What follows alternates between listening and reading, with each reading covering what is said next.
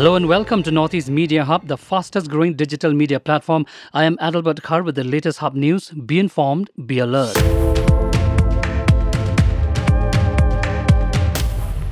The Central Guwahati Police Department CGPD team from the Gitanagar police station, Guwahati raided a house in Zuro Tiniali on Tuesday. In the raid, 6.9 kgs of marijuana, two digital weighing machines, empty sachets, and rupees 1,99,700 in cash were seized. The police have identified the accused as Anjali Raj Bangshi. Legal action has been initiated by the police against her.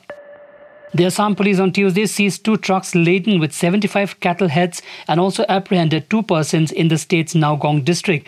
Based on specific information, the Nowgong police intercepted a truck on National Highway 37 and recovered 75 cattle heads from the truck. The two arrested smugglers named Nurul Hussain and Wahidul Islam were illegally transporting cattle from Bokaghat to Nowgong. Moving on, researchers at the Indian Institute of Technology Guwahati IITG have developed an ultrasound assisted fermentation method to produce a safe sugar substitute called xylitol from sugarcane waste. With increasing awareness of the adverse effects of white sugar sucrose not only for patients with diabetes but also for general health, there has been a rise in the consumption of safe alternative sweeteners. Xylitol, a sugar alcohol derived from natural products, has potential anti-diabetic and effects is a mild prebiotic and protects teeth against cavities.